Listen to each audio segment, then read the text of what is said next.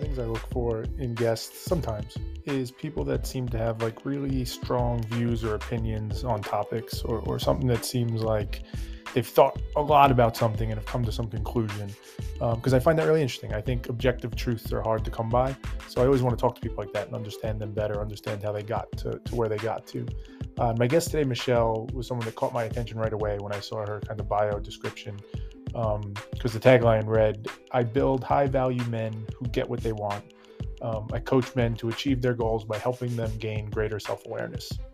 And I found myself wondering, Uh, well, firstly, what, what is a high-value man? Uh, how do you coach men to build self-awareness? Why is Michelle focused only on coaching men? And why is she so confident that she knows how to help them get what they want? So naturally, I had to reach out and see if I could learn more about her, you know, how she thinks, what she values, et cetera. Um, and I'm glad I did, because it was a really, really interesting conversation. Um, Michelle stated that living into her purpose was her most important value.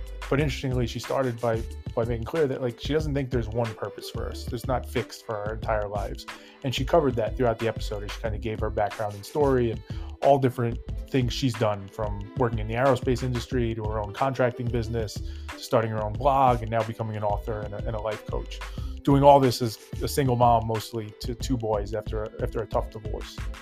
Um, and it was interesting to hear, as throughout all of that journey, how she built her own self-awareness and was able to figure out kind of what lit her up in life, and realize that if you're unafraid to live into your purpose, that's kind of the key to being happy above all else. Um, so that alone was, was really interesting. We did spend a good amount of time also talking about parenting. Um, we talked about some hard questions that parents often don't like to get into or, or be honest about. Like, what's more impor- important really? Is our purpose as individuals more important, or are our kids more important? You know, what, what's the difference between being a selfish kind of bad parent and a parent who's living into their purpose to ultimately try and make life better for their kids? Um, and we didn't shy away from that. We kind of really tried to look into it and, and be self-aware and be honest with ourselves. Um, and of course, we got into the high-value men piece of it too. Um, and Michelle explained how kind of her experience is working in a lot of male-dominated industries and trying to find love again after a divorce gave her some deep insights into men, um, and kind of how they function, or at least a certain type of man that that does lack that self-awareness, and some issues they might be having and figuring out who they are and what they want and what their purpose is. Um, and again, we, we dove right into that, trying to understand some of those insights. How accurate were they? How true were they? How was Michelle sure that what she was seeing was actually what was happening, to get to the point of actually writing the book and starting to do her coaching? Um, so really, really interesting, really insightful conversation. Um, big thanks to Michelle for being on. And with that, let's get to the episode. All right, Michelle, thanks so much for being here. Really psyched to talk to you today. Uh, I like to dive right in, so I'll go right to that question of what's the value that's most important to you? I think the most important value to me is purpose. Mm. And living within purpose, um, acting on your purpose, being um, being honest in what your purpose is, um, just anything that has to do with just the, why you're here. Mm. So mm. I feel like each of us is here for a reason. And each of us has a purpose. And I think that those purposes change over time. Um, I think sometimes, you know, when we're, when we're real young, we have one purpose. And then as we grow and evolve and change as humans, th- those purposes change. Mm. And at least that's been my story in my case, um, in my life.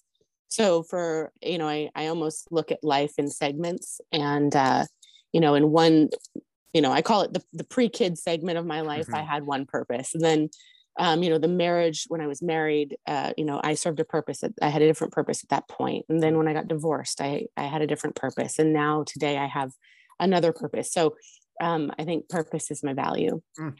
I like that, because there's something very like practical and pragmatic about that, of like, and I often say this, and in many ways, it's probably the reason I do the show. Like, we're here, right? Like, we're alive as far as we can tell. So right. We got to do something. So we have to have something that kind of pushes us towards that, some purpose that we're kind of working towards. And I think mm-hmm. it's really interesting the way you explain it, because there's some people that would look at it and say, um, well, some people might say, we don't have a purpose. We're just here. It's meaningless. It's whatever it is. Some people mm-hmm. would say, though, like, no, no, no, there's, there's a singular purpose that we have. Maybe it was God-given or whatever it might be that we have for our lives. Interesting the way you're positioning it, which I think it makes a lot of sense, that there's, there's multiple purposes. It evolves mm-hmm. over time.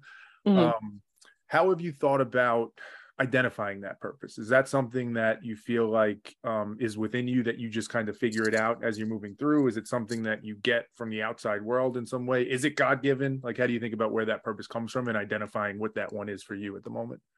I think it's a little bit of all of it. Mm. You know, um, I think there's a lot of us who are really tapped in, who really know, like from day one, like I, I, I compare, I talk about my brother a lot because um, I have a twin brother and we're, we could not be further apart in mm. who we are as people. Mm. He's a C P A, he's a C F O. He's very like by the book, straight and narrow, nine to five corporate guy, just very, um, my parents' dream, right? Mm.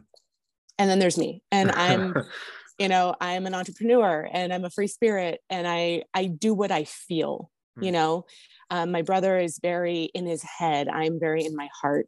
Mm. Um, so I think that a lot of us, like, I remember he knew, like when we were in college, um, we both went to the University of Washington together and we both got business degrees, but he knew, um, when we were in college that he wanted to be an accountant. God bless people who want to be accountants. That's not, he got all those brains. I didn't get any of those brains. So, um, so anyway, he, uh, he knew from the very beginning, he's like, I want to be an accountant. I want to be a C P A. And I think at the time he probably didn't know he wanted to work in the industry he's in and all of that, but mm. he had, a, he had a direction and he felt that that was his purpose. And he's moved through his life as that, with that as his purpose. And he's done very, very well for himself. I, on the other hand, was like, I don't really know what I want to do, um, you know, in my, in my purpose. And so I'll just get a business degree because I know I can get a job. Mm-hmm. uh, so what, who cares? And my purpose came to me later, mm. you know, it, and, and I, and I think my purposes have shown up at different points in my life, but the difference between myself and my brother, for example, is I'm very receptive mm. to what's around me. So when I am inspired by something, I take note of it. I think a lot of people are inspired, but they don't act mm. by that, on that inspiration. Guys, question. And, just think, yeah. what, what does that inspiration feel like? And, and a lot of people would be yeah. like, oh, I know what it means to feel inspired, but I'm curious for you individually, like when that moment strikes where you're like, this is inspiring me, I feel it. What is it? What does that feel like? What is it like for you? I, for me, um, I get very, like, I can't think of anything else. Mm. So when I'm inspired by something, and it's funny because I, I, I always put like, uh, I have a good friend who does this too. When we have an idea, we go out and buy the domain. Mm. So we, we, we start naming it. We start calling it something. We start, um, you know, visualizing, conceptualizing. Like I, I had an idea once for a business that I, that I still have. And, and at the time I, um, I was, the name came to me. I bought the domain. I was, I, I called my friend who's a graphic designer and said, I need you to to build, you know, design a logo for me. Like I have this idea, I have this concept, and, and you can't get rid of it. Mm-hmm. It doesn't go away. And, but I think a lot of people in their heads tell themselves, oh, it's no, someone's already done it. I can't do it. I don't have it within me to figure that out. And then they let it go. Mm-hmm. And I read a book once somewhere and I can't remember who this was. I don't think it was Brene Brown, but it might've been someone like her. Mm-hmm. Um, but it was, it was this idea of, of, um, ideas as butterflies. Mm. And when butterflies come by into your, into your world, you notice them. And sometimes it leaves an impression with you and you think about that butterfly and how beautiful it is and just the, the, how majestic they are or whatever. And then, um, that butterfly continues on. Ideas are the same way. If, if an idea comes to you and you don't do something with it, it goes on to someone else. Mm. And so I've always kind of, I don't know when I read that, it must've been fifteen years ago, mm. but every time I have an idea that comes to mind and I'm like, I better jump on this because it's going to go float to someone else. And I don't want someone else to have this. I want it to be mine. So that's, that's kind of cool. How it feels for me. That's cool. Well, let me add two questions on that, but let me start with this one. What's, um, so in the spirit of the show, right? The value, what is it? And there's no, there's no judgment in this. I'm, I'm genuinely just curious that thought of like, if you miss that idea, if you miss mm-hmm. that inspiration, if you miss that purpose, what happens then? Like, what's the feeling? I know you miss it, obviously, and maybe somebody else gets it, but as you think about it in the grand scheme of your life as to why that's a bad thing, what is mm-hmm. like the end of that thread as you work it through to be like, that's why I can't let that happen. That's why I need to know my mm-hmm. purpose. I need to catch that inspiration and go with it. Mm-hmm. I don't think that missing an idea is a bad thing. I think it just prolongs your happiness and your success. Mm-hmm. So I, I feel like, you know, like I said, in my life, I've got about four different periods of my life that I would say I've had different purposes in. And um, I think a lot of people, um, when they get an idea, if they don't act on it, eventually something else comes back in. I think the universe is constantly sending us signs, symbols, ideas. And if we don't latch on to one of those ideas right then, either that same idea will come back to us or something entirely new will come back to us and change our direction. And I always like to think of this as there's no such thing as rejection. It's just redirection. Mm. And so I think ideas are the same way. If you have an idea that inspires you, you don't act on it, you might regret it because probably someone else will come up with mm-hmm. it. And you'll be like, oh, I had that idea. Why didn't mm-hmm. I, you know, that could have been me. But I think something is destined to always come back around. Mm-hmm.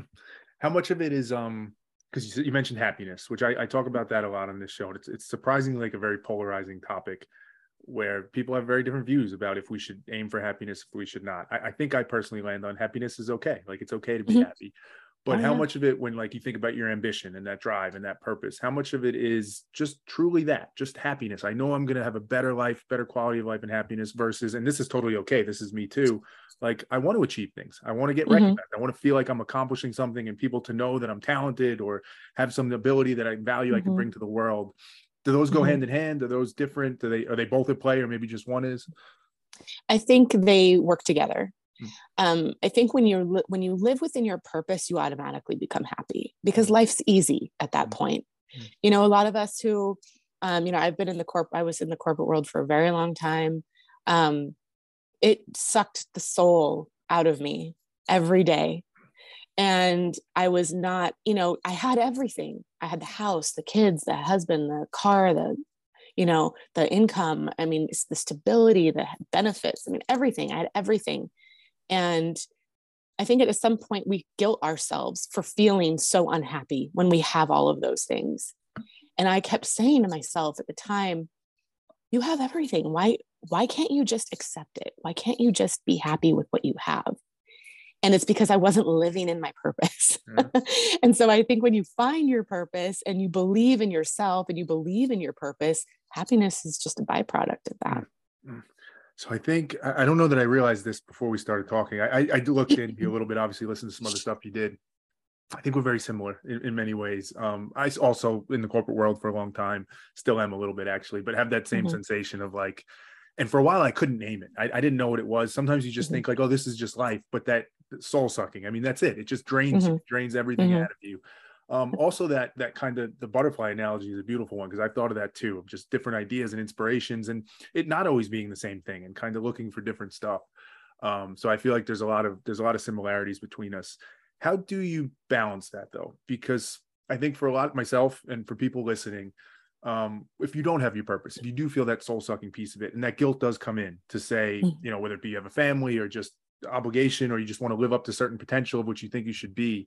Um, you don't want to go too far to one extreme, which says, I don't care about any of that. It's just about me and my purpose. Or maybe you do, I don't know. Maybe that's mm-hmm. actually the right way to do it, but trying to balance that so you can be happy and not feel like your soul is being sucked out of you and you're living in your purpose, but you're still being considerate of those around you and the people that matter to you. How have you found striking that balance? Um, cause I think that's the big hurdle for a lot of people is they feel like that's the, that's the thing. I can't do it because of my family, or I can't do it because of my parents, or I can't do it for some right. reason, you know? Right. Yeah. And we've all been there. Um, you know, I was a single mom when my boys were two and four mm. and they're eight and ten now. And, um, at that point in my life, I decided to leave my corporate job. I had been there for ten years. I worked in aerospace mm. and, um, And I just, I, it, I had reached my breaking point. And at some point, when you get to that point, you just have to jump. There is no other way. This, you know, living in your purpose and, and following your path is not for the faint of heart. And I think that um, the steps that I've gone through in my life to, to take the risk and the things I've experienced along the way and on this path have made me realize that I'm always supported in whatever it is that I want to do, as long as I put in the effort. Mm. And I think that a lot of people um, are afraid because they're unaware of their power mm. and they're unaware of who they are. Mm. So it's one thing for all of us to sit here and say, oh yeah, my job sucks. Like, I mean, how many times do you hear people just whine and complain about jobs, right? Oh, my job, I hate it. I hate it. I hate it. But what are you doing about it? And why do you hate it? So like, it's important to look into these. And this is what I work with um, people now on self-awareness. Self-awareness is so crucial to understanding your purpose, where you want to go in life, why you want to go there. Why do I want to be in on? Why am I an entrepreneur? Why is that important to me? What is, why did I hate my job so much? You know, like, what was it about that job? And as I start to unpack things about myself and who I am as a person, it all makes sense. Mm. You know, it all starts to make sense. So, so I think it's hard. Uh, the hardest thing for, for most people is just jumping. Just taking the risk and, and saying, I'm going to do something for me and I'm going to put me first. And really, it is a big part of putting yourself first. And that's really hard, especially for those of us with children, mm-hmm. um, with spouses who don't support us, who don't believe in us, who don't understand our drive or our determination or where we want to go. Um, and we really have to just step up and be our own cheerleaders in that moment and realize, like, no one's here to take care of me but me.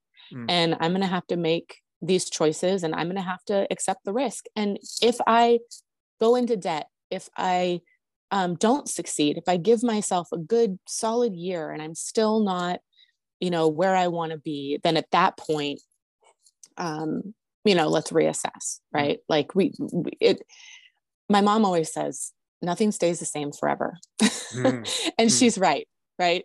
So like, what feeds your decision to quit your corporate job today may not be the same thing it is in a year, but the path that you're going to walk in that journey is going to get you, it's going to bring you new insight. It's mm. going to teach you about yourself, which is crucial in um, making any changes to your life. So, mm. yeah, I love the self-awareness piece because I think that's so true. I think having clarity on who we really are and, and that why, like really following that thread on that why of like, why do I hate my job? You know, what exactly is it about it? And okay, it's because I, you know, don't have enough time in the day to do other stuff. Okay, why don't I have, you know, really following that. Um, let me ask a, a provocative question, but I think an important one. And I'm, I'm, I'm thinking through it too, and we'll kind of follow the thread on it. Um, so putting yourself first, right? We talked about having kids. I have a son who's nine years old, right in between year mm-hmm. two. Um, uh-huh. So let me ask it bluntly, and then we'll see where it goes. Should I, let's use me as the example. Should I view myself as more important than my son? And and I asked that, I know some people will be triggered right away by that and think like, no, your kid always comes first. And some people might go the mm-hmm. other way and say, of course, you always mm-hmm. have to put yourself first and then you take care of your son. I get that mm-hmm. nice sounding answer, but sometimes there's real decisions to be made. Like you said, right? You're looking to quit mm-hmm. your job when you have a two-year-old and a four-year-old. And mm-hmm. there's some part in your mind, or maybe some people voices outside of you that are like, you're hurting your kids by doing that. You're putting your kids at risk. Like, how, how dare you, right? And put that aside because who cares what other people say necessarily, but there is a decision point sometimes where you have to say, I need to do this for me, even if mm-hmm. maybe it's not the best decision for my kids, or maybe it puts them in some greater risk than it would have otherwise. Mm-hmm. How should mm-hmm. we think about that? Are we more important than our kids? At the end of the day, is it important that we do right by us beyond anything else? And then our kids come very, very close second? Or how do you think about that? Should our kids always come first no matter what? Mm-hmm. Um, no, kids should never come first. Mm. And here's why. I, um, you know, I can tell you my own personal story with my divorce, for example. Sure. So my divorce was um, something I really, really struggled with. My ex-husband um, is Filipino. Filipinos do not get divorced. It is not something that culture does. And so it was a big struggle um, trying to figure out, like, is this the right move? Because um, in our situation, it uh, it wasn't as bad as most divorces warrant, if that makes sense. Mm-hmm. It's not like he was abusing me. It's not like, you know, it, it wasn't awful, right? But I knew it wasn't right. And I remember seeing a spiritual counselor about this because I was same like you, like my poor kids, like culturally, you know, my ex-husband, of course, culturally was like, we're not getting divorced. I don't want to get divorced. This is not okay. The kids are going to get ruined. It's going to ruin their lives and blah, blah, blah, blah, blah. And I remember just struggling with that so heavily and being so concerned that this decision that I was now, this is my decision, no, it's on right? You, yeah. It was on me. And I was so afraid that I was going to screw up my kids. The kids are going to be ruined. They're just toddlers. They're, you know, they're, you know, whatever, all of the things, like w- they're going to grow up with a single mom. And I never wanted that for my kids and mm. yada, yada. But I, w- I went to meet one of my friends who's a spiritual uh, counselor. And she said to me, your sons will hurt with you. Mm. If you are hurting, they will hurt with you.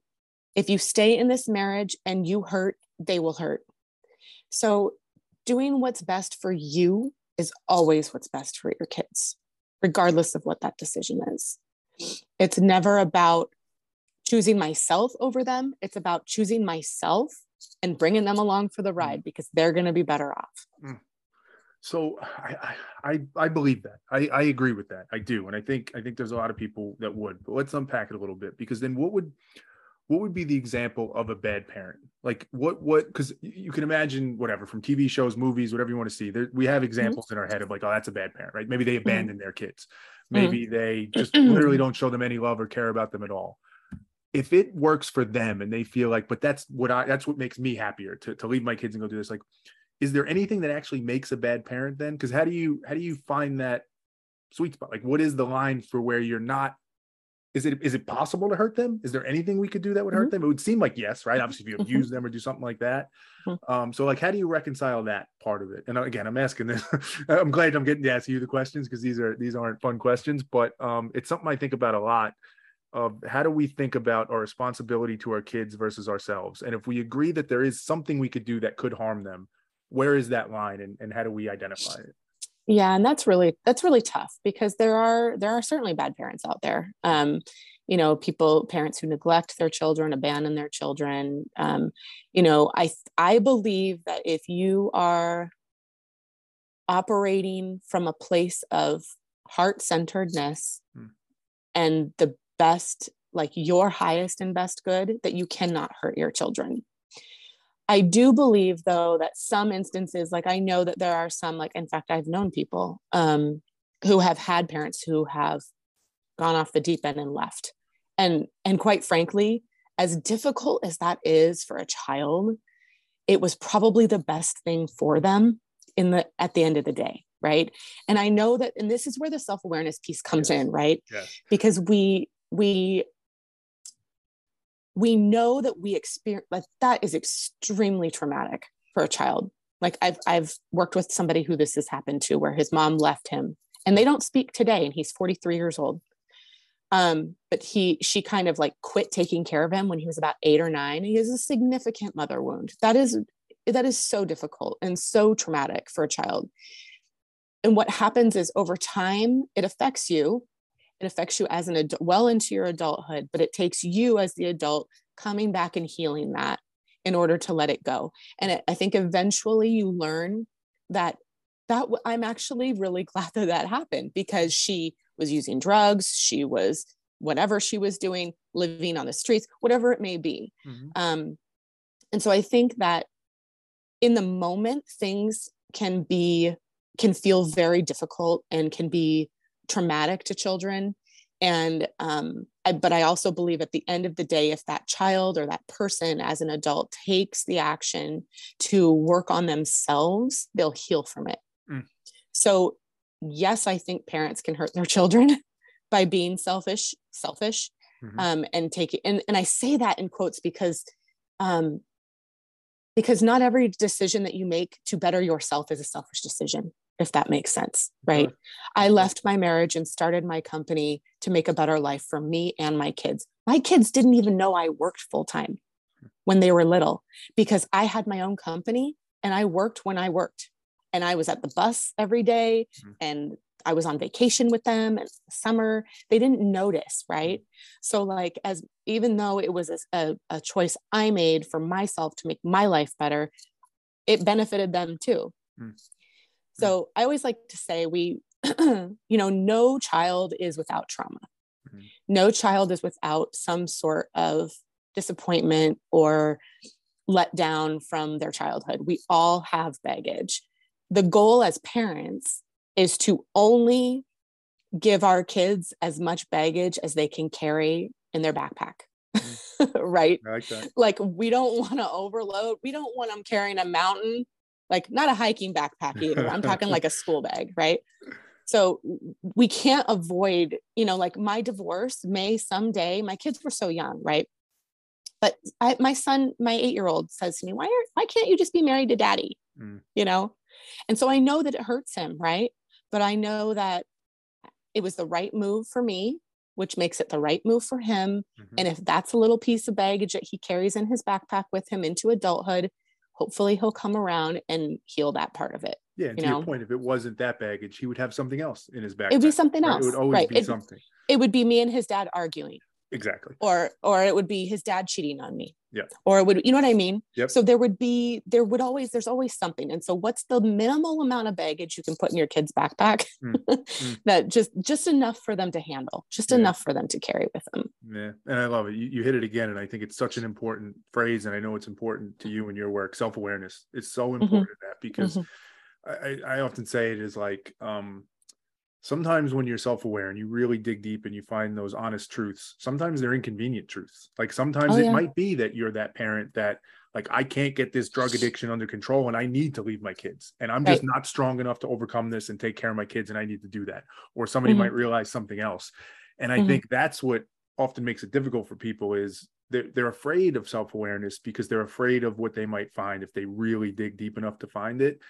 And and mm-hmm. I think that's that's a real concern because I think the way I, I'm by no means like a neuroscientist, psychologist, or anything like that, but but I think we all kind of intuitively know enough that our minds are trying to protect us often from those types of things. They don't want us to open those doors of things that might make us feel bad about ourselves. Yep. So achieving that self-awareness can be really, really hard. How do you mm-hmm. think about that? Maybe for your clients, maybe for yourself, whatever mm-hmm. it might be. Like, how do you mm-hmm. overcome that natural inclination of the mind to try and stop mm-hmm. us from being self-aware? Oh, the mind. Oh. Yeah. Mm. The mind's job is to keep us safe. The mind loves story. It loves repetition. It loves what it knows. It loves the same thing day in and day out. It loves the same narrative, the same story. That's what keeps the mind happy. And challenging the mind, and that's where learning about yourself and understanding where you came from and the things that have affected you. That's where all of that comes in, that self-awareness comes in. And you can say to your, to your mind, like, no, no, that's not, that's not what really happened. That's not what really happened here. And so giving, giving yourself some, um, some grace to just kind of distinguish the two, I think is what's really important because people don't necessarily know. And especially, um, God bless him, my partner, Brian, um, he is, is, is very heady, very, very, very heady. My brother, very heady. Um, and it, it is so hard to, um, break down, to take down the headiness yes. and to start listening to what's inside, because there is so people carry so much pain, so much pain, so much fear. And they are afraid. They are afraid to dive into it. And I don't blame them. It's not easy. This work is not easy. And I say that to my clients all the time, like, you better be in this because this is not, I'm not here to like stroke your ego and tell you everything's going to be okay. We're going to get into some tough shit yeah. and you're going to have to play. Like you got to play this game.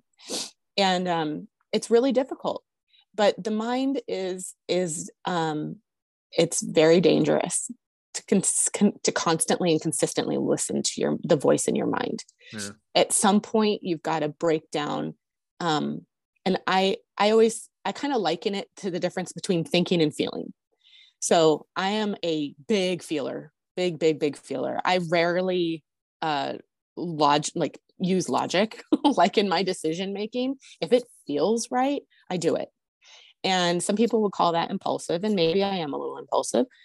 Um, but if I feel it, I've learned to like trust my, my sense of feeling more than the logical, because my brain will always say, no, no, no, no, it's too expensive. You don't want to invest in that. No, no, no, it's too, that's too scary. We're scared of that. We don't want to no, that's going to put you at risk. We, we can't have that.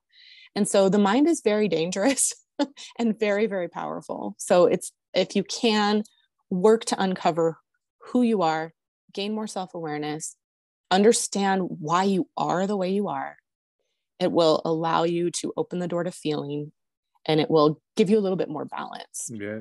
Is it, is it fair to say that, so I, if I play back what you just said, I think it's that the mind is hard to trust because it's going to say no. And the feeling yeah. is like, sure, maybe sometimes it's right to say no at certain things. Maybe the mind will get mm-hmm. it right sometimes. But if I look at the numbers overall, it's going to get it wrong way more than it gets it, gets it right. Mm-hmm. Feeling, feeling isn't perfect. It's not that you're always going to get it right based on right. feeling, but you believe like the odds are better. If I go with yeah. my feeling, it's a much better chance. And, and not to, there's no, again, no judgment here, but a, a divorce is an example. I'm sure at some point you felt like this is the man I want to spend the rest of my life with. There was a yep. feeling that told you that, and it didn't end up panning out. And that's right. okay. You can recover right. from that and move on. Because I think a lot of times people make it like very binary, like, oh, oh, you have to go with your feelings because you can always trust your feelings. No, you can right. never trust anything implicitly. No. It's just trying right. to understand what's more likely to get me to the better outcome, right? Yeah. Right. Yeah. Yeah. And I think, you know, I, I think it's when you live fully in one or the other, it becomes dangerous. And so it's not that like I live in my feelings all the time. I, I, I do have, interestingly, I took a, a brain, uh, like a right brain, left brain test once. And I'm very divided, like mm. in down the middle. Most people are usually one heavy on one and light on the other, but I'm very split brained, which is interesting. Um, so I do have a logical side to me and I do process things, but I weigh them. So like if the, if the weight of the brain, of the mind feels heavier, I notice that, right? Like I take that into account. It's not like I just go and do everything I feel like doing. Cause if I did that, I, God knows where I'd be in Hawaii right now. You know what I mean? But, um, but I definitely have learned to differentiate the two and understand like where I'm most likely to have a better outcome. Yeah. Yeah. I want to I want to run with the thread for a second. I know you said it somewhat as a throwaway line, but but I think about this and I'm curious. Maybe it'll go nowhere, but you just mm-hmm. said like I'd be in Hawaii right now. Is there something to that? Like, and, and let's look, think about this for both of us. Like, if we did just trust our feelings all the time, if we yeah. and again, not in like shooting up heroin every day and just being like that feels great, but being like, hey, this feels like what I want to do.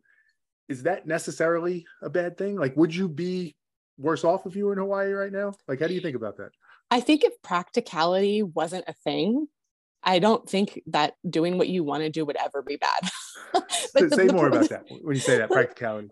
I mean, well, like money, for example. Okay. So, you know, and we have kids, right? So, um, so like, can I, can I actually just pick up my life, spend ten thousand dollars on a trip to Hawaii and bring my kids out of school and upset their lives and like, just transplant? And, you know, if I didn't have others in my life, I think if you're a single person who doesn't have really any roots or responsibilities, yeah, go for it, you mm-hmm. know? Mm-hmm. But I think for those of us that do have those responsibilities, we have to, we have to counterbalance, right? Like we got to yeah. pick and choose and make the right time and put in the right resources and, yeah. and make it, tough. you know, that's tough yeah. to the conversation we were having earlier, because balancing that and reconciling that with what we said before of like where it's okay to put yourself first, right? Like mm-hmm. somebody could hear yep. what we're saying now and be like, oh, I thought it's okay to just go Hawaii and do that. And and this is the nuance. This is what makes it so tough. This is what right. makes it so hard for people.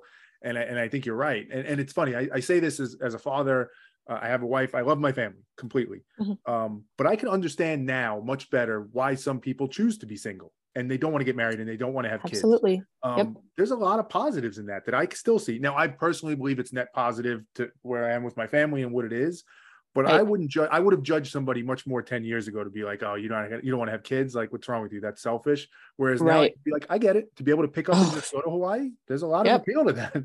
I get it. I get it. Yep. Absolutely. And especially these days, you know, the world's kind of a disappointing place lately, you know, and yeah. um, I don't know that I'd want to raise a family today. So I certainly don't, I don't judge people if that's their choice. I have my best girlfriends. I have two best girlfriends and neither one of them has kids and neither one of them's married. Yeah. And I'm like, good job. Yeah. Like, this and is I great. think that's part of that self-awareness, like that inconvenient truth. Right. And this is where like, somebody might be afraid, you're a mom, I'm a dad, to admit that and be like, I can't say that. I can't say that on a podcast that like, mm-hmm. I totally get it. But that's part of that awareness that I think is important to be able to own yeah. that and say like, yeah, I do yeah. get that. There are parts of that it. that some days I'm like, fuck, that would be awesome to just go do that. But I'm right. honest with myself about that. And then I know right. when I actually am spending time with my son and it's amazing and I love him, that that's real. That's not me just right. playing on a show because I think I have to. I think that's right. a little bit of that illustration of that self-awareness. Right. Totally. Yeah. Yeah. yeah. It's, it's an interesting, um, it's an interesting realization when you, when you can come, because I think there's a lot of that, right? I think and especially, I'm sorry, I'm getting over COVID, so I'm still no, a little kind of nasal. So my apologies. I'm not I'm trying not to hack into the phone here, but you're all good. Um, you know, what we've kind of seen with, um, with what's happening in the world, and especially with like social media, and it's life is just nothing but a comparison game these days, right? All we do is scroll our phones and look at other people's lives. And I'm sure the women who are single and aren't married and don't have children look at the women who are and just want that so bad for themselves. And then there's me, who I'm looking at the single women with with no, no worries, and they're in Bali or like, yep. you know, Costa Rica or whatever. And I'm like, oh man, you know what I mean? So it's yep. kind of like this, it's this problem, this comparison game, which is so detrimental. And it really detaches you from who you are and what you want in life, your purpose, because you're too busy. Like, oh, they have everything, I have nothing. This is my life. That's their life. I wish I had their life. So it really, social media, it's a necessary evil, I understand, but it is so dangerous for all of us as humans, mm. um, especially those of us who are trying to find ourselves and understand like what our purpose is mm. and where we are in life and why we're here, because we can't help the mind, right? The mind and the narratives of the people on the screens, the what your what those stories tell your mind. Yep. Well, you should be doing that. You're thirty years old. You should be married. You should have kids. You should, you know, you should have, you should be a millionaire, you know? Yep. So it's very, it's very difficult. Yeah. And it's worse because in many ways, again, necessary evil is probably the right phrase, but a lot of those things are designed to exploit those aspects of the mind, to actually tap mm-hmm. into those things we're saying about the mind of where it can break bad and go wrong. And they're like, yeah, we're designed to actually elicit that from you. And it makes it all the much harder and worse to get through it. And as you said, if you're trying to find your true purpose in life, that's probably one of the worst ways to do it, to just scroll through on Absolutely. There and try to see what the comparison is, you know? The worst, yeah. the worst. How did you, so where you're at now, right? This, this season of your life, this point that you're in, um, how did you come to that purpose? How did that come to you? Where, where are you at in the process of it? Do you feel like, yeah, that inspiration, you're feeling, you're feeling all that? Yeah. Yeah. So Um, I don't know how, how I can like explain this without explaining my entire life, but I'll try to keep it short. It's a fair you know, point though. Uh, yeah. I mean, it's just because it's been such a journey, right? Like it's, it is such a, it's not like I woke up one day and was like, I want to work with men and I want to help them increase their self-awareness. Mm-hmm. That's not, that was not ever a thing for me until a couple of years ago. So I would say that, um, you know, for me, what, where I started in life, like I said, I went to college, I got a business degree, got an M B A, uh, worked in aerospace for ten years. Um, I was a project manager. I had really great opportunity with the company. Um, I traveled to South Carolina, lived there for sixteen months um, on assignment, met some amazing people, worked primarily with men, of course, very, uh, it's a very, uh, weighted, um, man heavy industry, lots of engineers. Um, I used to say I babysit engineers for a living. Um, so, so that was my, my career for a while. And then, um, when I quit that, I got into real estate and I sold houses, and I'm still actually a realtor. Um, I do not, uh, promote my business though. I only do it by referral. Hmm. So, um, and that's just something I, real estate's kind of a rat race. Um, in terms of getting clients, like people think it's really easy money, and it is easy money for the most part. Um, but it is hard to get business. And like everyone, you know, you know, you probably know half a dozen realtors in your circle, right? Who do you choose? Right. And so that's, it's a really tough. And so for my sensitive ego, that was really hard for me to, to not have like one of my best friends choose me uh, to sell her homes for her or buy homes for her because her husband knew someone else was devastating. Right. So That's I kind of removed myself. Again. Right. Yeah. Right. I'm like, I'm not gonna like, I'm not like, can I sell a house? Yes, I can. Can I stage it? Yes, I can. Can I market it? Yeah, absolutely. But I can't take the rejection of being picked over by someone that. else. Yeah. And I knew that about myself. Right. So anyway, I got into real estate, realized after about nine months, I'm like, this just isn't feeling, it's not feeling right. It's not like, this is more than I thought it would be. I don't like the people that I was working with. Like it was bad. So, um, at the time, my, my ex-husband had, well, we were married at the time, but he had kind of said to me, well, if you don't start making more money, you're going to have to go back to aerospace, like mm. go back to this corporate job that you hate. And that was pretty much the dividing, that was a moment. And I was like, this marriage isn't working for me. So anyway, um, we separated and I ended up going to work part-time for a general contractor. Mm. And I was doing manual labor for a contractor. He was working on my godmother's house. And I remember um, him just saying, you know, I, I need some help. Just come. And like, I'll, I'm like, well, I don't, I know a little bit, but not a lot. And so if you can just like, you know, teach me, just tell me what to do and I'll figure it out. Right. And so he's like, hey, showing up is half is, is like the whole thing. Right. It's, if you, as long as you show up, you're ahead of ninety percent of people I talk to. Right. So I started working for him. Um, and I started to realize, and I was like blocking walls, scraping glue off of joists, you know, um, ordering material, like just random stuff. Right.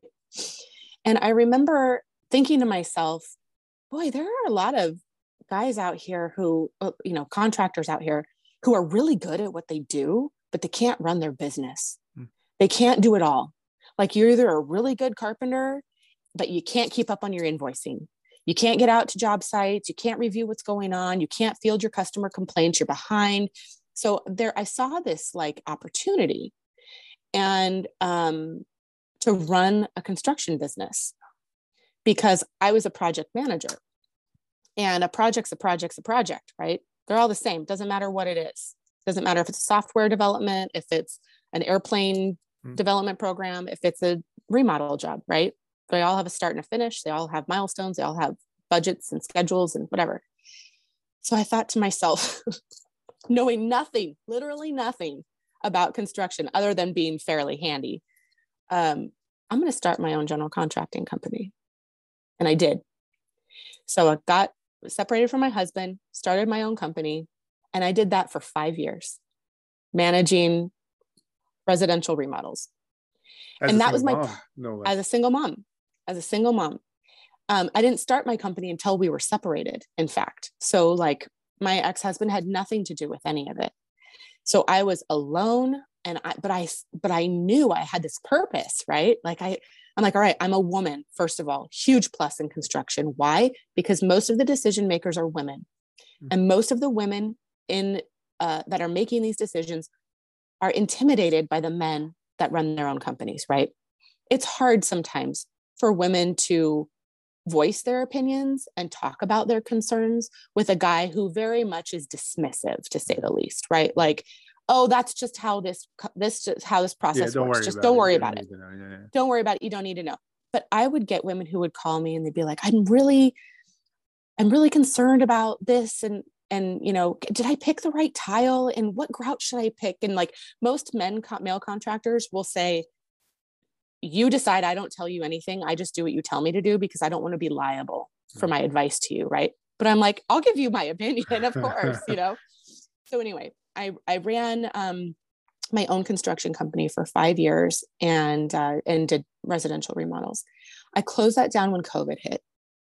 And I was kind of forced to, because I didn't know, I live in Washington State um, and they had shut construction down for a period of time. And as a single mom, um, as a business owner, I didn't know where that was going to go. And I said, I got to get out. I, I need to go back to work. So I went to work for a custom home builder and did that for another year and a half. And uh, throughout all of this time, I was single. So I didn't meet my partner until about two, almost two years ago. So I was single for a good, I don't know, six, five, six years. So the whole time I was in construction and real estate and, and all of that, I was dating as well. And I kept meeting men who just, I didn't know what it was at the time, but I, ke- I kept meeting men who would say one thing and do another, mm. or they would, um, uh, uh, they, they would act interested and then disappear, or they would, you know what I mean? Like just yeah. not like nothing was making sense to me. And over the course of six years, I met quite a few people.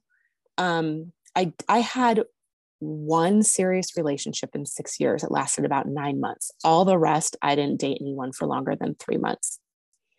And it was, and it was just like this revolving door of like, okay, like, oh, this guy seems so great. And then the door slams in my face, disappointment, you know, and it was one right after the other. And so about five years into being single and dating, I realized there's something wrong here.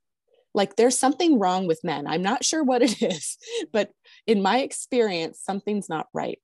And so um, having worked in aerospace and babysitting engineers and working with men, I used to count in my elevator, uh, every elevator that I would get into, I used to count how many men would get into the elevator with me, not because they wanted to get in with me, just because that's just how many people there were.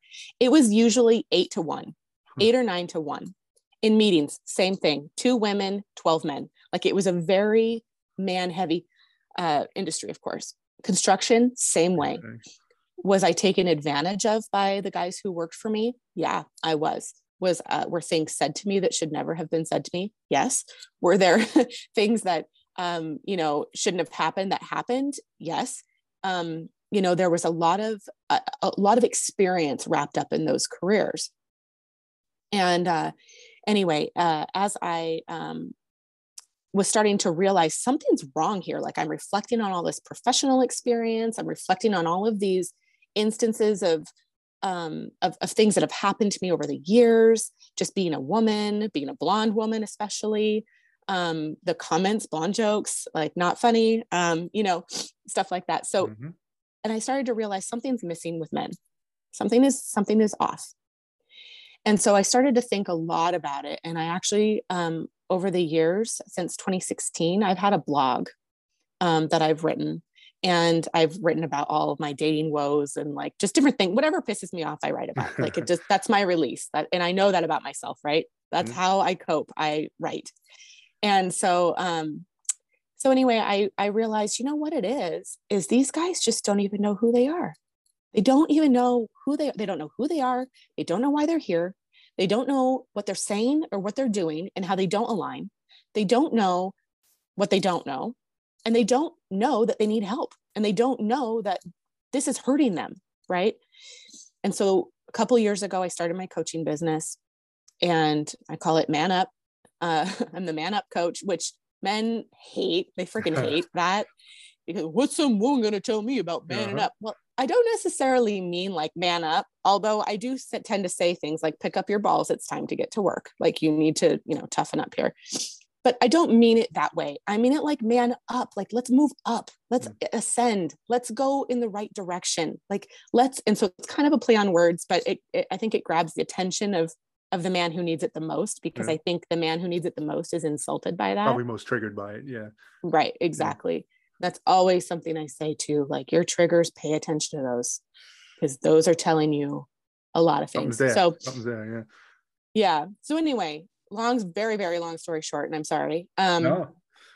It's, I came to realize through my, my work history, my romantic relationships, my dating experience, general, uh, and I have another business in there that I could, that has to do with uh, relationships as well.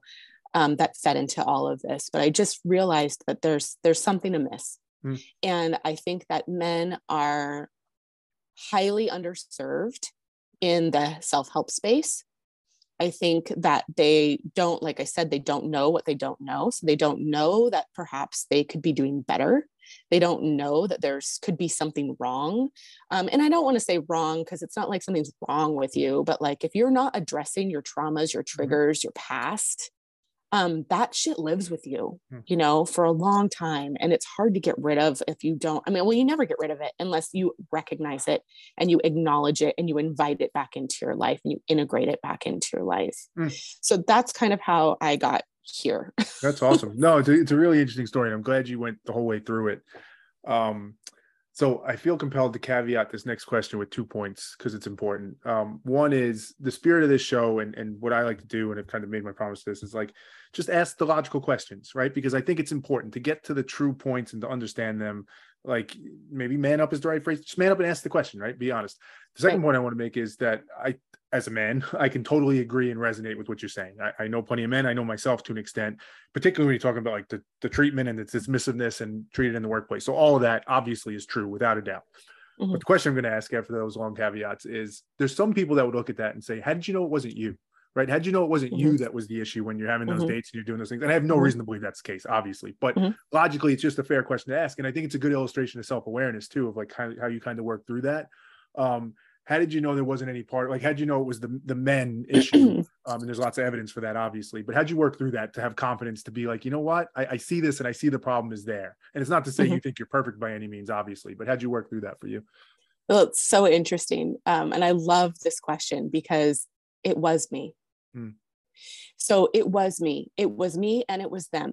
It was me because I was in a point in my life where I was attracting that. Mm. I was attracting that kind of man. Now I could go on. I have a history of codependency. Mm. Um, I'm a very nurturing, loving, I'm a mom. Like, I like to take care of people. I need men who need me. Mm. And that was a realization that came to me about three years ago. And I had no idea. I had no idea that I needed men who needed me. Mm. And the reason I needed men who needed me was because when I'm needed, I feel validated as my own self-awareness, right? This is my own self-awareness coming in. So it took me, you know, five years of being single to realize I'm codependent. I need people who need me because I, that's how I feel validated. Mm. And so it was me to an extent. I was drawing in the man who needed me. I was drawing in the man who valued those things about me. So like, you know, even when I was married, and I can, and this goes way back, right? Like when I was married, I did everything, everything, the laundry, the cooking, the cleaning, the kids. We had a rental property I managed. I worked full time. I had a side business as a makeup artist. I did hair and makeup for weddings. That was my purpose back when I was married. I was working with women back then. Um, I had all of these things that I, you know, I, I did all the, the, the preschools and the, you know, the everything. I did everything because I thought that that's how I just would earn and deserve love. Hmm. And so in part of my, my own self-awareness journey was recognizing that I didn't do any of that because I wanted to. I did that because I thought that that's the only way he would love me. And I think that that's what happened to me in my dating life too. Oh yeah. Oh yeah. Sure. I'll go, I'll, I'll work for you. You know, I dated a guy who was an entrepreneur. Yeah. I'll work for you. I was like his secretary, right? Um, yeah. You need me. Okay. I'll do that. Oh, you're not going to pay me. That's okay. You need me. I'll help you, mm. you know? So stuff like that, or, or, or, oh, you, you can't um, come over to my house. Okay. Well, I'll, I'll drive for an hour and come to see you. Yeah, I'll come spend the weekend. That's fine. I'll, I'll, I'll shove the kids off on my in-laws. It's fine. I'll, um, I'll come see you. It's fine. You know what I mean? Mm-hmm. Like anything like that, always sacrificing, always giving. Um, but I did it because I, I thought that that's the only way they would love me.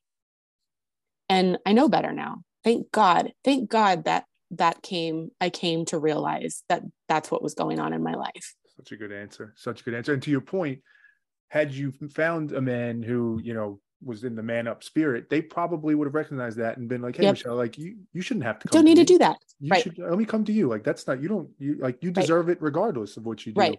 Um, yep. So I think that's such a good answer. I'm curious, as we're coming towards the end, like, let's, let's, let's talk about a little bit the, the male, female, like, what do you think it is about men that makes it, is, is there something genetic or, or how we're, I'm sure some societal and how we're raised as to why, um, maybe that lack of self-awareness, that inability to to maybe do it on our own for, for a lot of us. Obviously, mm-hmm. there's some men out there that are amazing and great, I'm sure. But um, what do you think? Have you found anything that are like themes or trends as to why you think men struggle with this maybe more so than women do, or just in a different way maybe than women do? Yeah. Um, so, you know, if we look at the patriarchy and we look at toxic masculinity, men don't have room for feelings. Feelings are not allowed. Um, Men are taught to be strong physically. They're taught to be strong mentally. They're taught to be providers. They're not taught to explore how they feel, how something makes them feel. And you see this in, in there's a study uh, that was done. There's this book that I love that I tell everybody about. Um, so I'll mention it here too.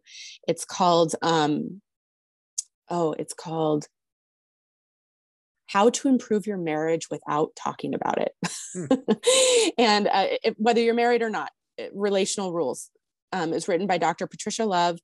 Um, and it is, it is so interesting. She references a study where she talks about how even at birth, newborn boys will not hold a gaze. So like newborn boys will not make eye contact. They're, they're constantly looking. And, and it's like they have this heightened awareness, and boy, little baby boys, newborn boys will startle significantly easier than girls. Hmm. And it's like this innate biological response that men have to be alert and to be the protector and to be aware of what's happening right in front of their face, right? Whereas girls, baby girls will hold a gaze. They'll look at their mom or their dad. They'll stare, they'll coo, they'll, you know, and boys are like, constantly looking around, right? So I think that just uh, biologically, men are at a disadvantage um, for being kind of uh, tuned in to yeah. how they feel um, out, outside of immediate threats. But then I also think that they're conditioned to believe that they are not, their feelings aren't valid, and that, that they shouldn't have them. And that there's no time for that. Go, go, go play basketball. You don't have time to worry about like your girlfriend breaking your heart. Like, just go play the game, mm. go play the game. Just, you know, succeed, pre- you know, pressure. Like, it's just a lot of pressure. And I think, like I said earlier, men are just really underserved in this, in this arena. I mean, in this like self-help arena, we, um, you know, eighty-five percent of self-help book readers are women. Is that true? And that, that, that makes sense, actually, but I hadn't thought about that. Yeah. yeah. But, and why is that? It's because women are told that we're the problem, right? And we want to do everything we can to fix it. Yeah. So we're reading the books and we're doing the work and we're learning about ourselves, but it doesn't do anything when our counterparts aren't also doing the same. Yeah. Well, it's, it's almost mathematical in it that you're, you're so right. Like, women are told they're the problem. Men believe they're never the problem. It's something right. else. Like, I don't have to worry about that. I don't think about it. And it's actually in the middle for everybody. Like, everybody right. should look at it objectively and yep. say, as you, as, as beautifully as you articulated that story before, what part am I playing in this? What part is other people playing in this? And let's get to the truth of what it is. But right. as you said it, women maybe sometimes are more inclined to believe it's me that's the problem. Men are more inclined to believe like, eh, I'm fine. I don't need to look into any of that and worry about any of it. Right. So it makes sense. Right. And, and, and it's, and, and I want to be clear, because I don't want to feel like, the last thing on earth that I am is a man hater, right? Mm-hmm. I, I love men. Most of my friends are men. I grew up with brothers. I, like I said, worked with men my entire mm-hmm. life. I love men. Um, but we, I, I work with men specifically because they need it mm-hmm. and they don't know they need it. And so my goal is to like teach men like, hey, it's okay. Like, let's talk about some stuff. Let's get to the bottom of this. You're not a problem the way you are to anyone but yourself. Like, you need to yeah. learn who you are. And this is why I say, you know, my, my, uh, kind of my, my, my phrase is, I build high value men who get what they want. And the reason that I say that is because I believe if you know yourself well enough and you know exactly what you want, you can have it, mm-hmm. but you have to become aware. Mm-hmm. And I think that awareness is just lacking. Second to that, though, for very selfish reasons, I do this work to prevent women from being hurt like I was. So at the same time, while I only work with men, typically, um, I'm doing this for all of us. Serving women too, yeah, yeah. I'm serving women on the back end. Like, they yeah. don't know it, but I'm making better men for them, yeah. you know? How have you found, maybe last question, Is it, a, is it a, is it an advantage or a disadvantage being a woman doing that? Cause I could see a disadvantage. You touched on it before, where some men be, be like, what are you going to teach me about being a man? Like, how dare you even think you could do that? But there's an advantage in it, in that you have that perspective, the different yep. perspective to be able to look at it and see things that obviously a man can't see. How do you, mm-hmm. I, I assume you find it more advantageous, but is there some struggles in that too? Oh, absolutely. Because men are, are, no one wants to listen to me. What do I know? Right. What do I know about being a man? Mm-hmm. That's the question I get most often. And it's almost right? weirdly, the answer is, it's not what you know about being a man in the traditional sense. It's almost the fact that you don't know that, that you can help them understand what it is to be a person, really, right. what you're trying to teach them to be. Right. Yeah. Exactly. It's like, I'm not trying to teach you. Like I, like I said, Man Up has a different yeah. connotation than yeah. one would think. Right. Yeah. Um, you know, my, my friend Tim once told me, you have the secret sauce. So he said, you have the secret sauce here. You know what women want, what women need, what, um, what will help men to get what they want. Like, you have the secret sauce here. So while I struggle, and it is, it is a struggle, because like I said, the ones who need me the most are the ones who are triggered by me. So, so I invite anybody who is triggered by me to start a conversation with me, because I think that if I can, if I can kind of break down that wall, and that trigger response is toxic masculinity. Right. So like, if well, let's call it what it is. Insecurity, I mean, yeah, insecurity, all, right? all of it, mostly toxic masculinity. What does a woman know about me? But insecurity and no, there's nothing wrong with me. I'm mm-hmm. perfect, mm-hmm. you know? Right. So there's different, different faces, um, for all of it. But anyway, uh, yeah, I definitely think that, um, that women, uh, you know, we, as a woman, I have the secret sauce. I've experienced men. I, I say in my book, in the, in the preface of my book, I've dated you, I've worked with you, I've lived with you, I've been your friend, I've been your confidant, mm-hmm. I've been your, your shoulder to cry on, I've been your coworker, your equal, you know, whatever. I've been mm-hmm. it all to you. And I know how I can help you. Mm-hmm. So that's kind of, kind of how I like to, to preface it, I guess. Yeah. It's awesome. I would add to that too. I think that self-awareness, just to bring that point up again, because it's such an important one, everything you just said, plus you understand what it means to be self-aware. And that's, to me, is yes. a huge part of that magic sauce too, because to be able to have that for yourself and then therefore be able to understand how you can help somebody else get to that is such an important piece of it. And I think it speaks right. to just the important work that you're doing. Cause you're right. You man up, your focus is on men, which I think is awesome. As you said, it's serving everybody, but anytime you're trying to bring more self-awareness into the world and help people realize what their shit is, what their issues are, what their trauma is, it, mm-hmm. it's always going to benefit all of us, because most mm-hmm. of the pain and suffering and shitty stuff that we do as humans is rooted in that.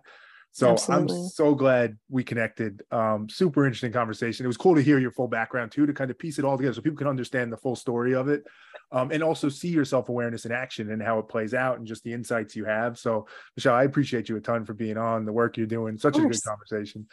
Well, thank you so much. I really appreciate it. I'm excited to have met you. And if there's anything I can do for you in the future, let me know. I appreciate it. And that. Uh, yeah, I'll, if you, if you want to send me your um, address, I'll send you my book. That'd be awesome. Yeah, I definitely do. Yeah, that. I definitely do. Yeah, that. Shoot me an email and I'll send it over to you. Cool. Cool. I'll do that. Awesome. All right, thanks again, All Michelle. Right. Thank you so much.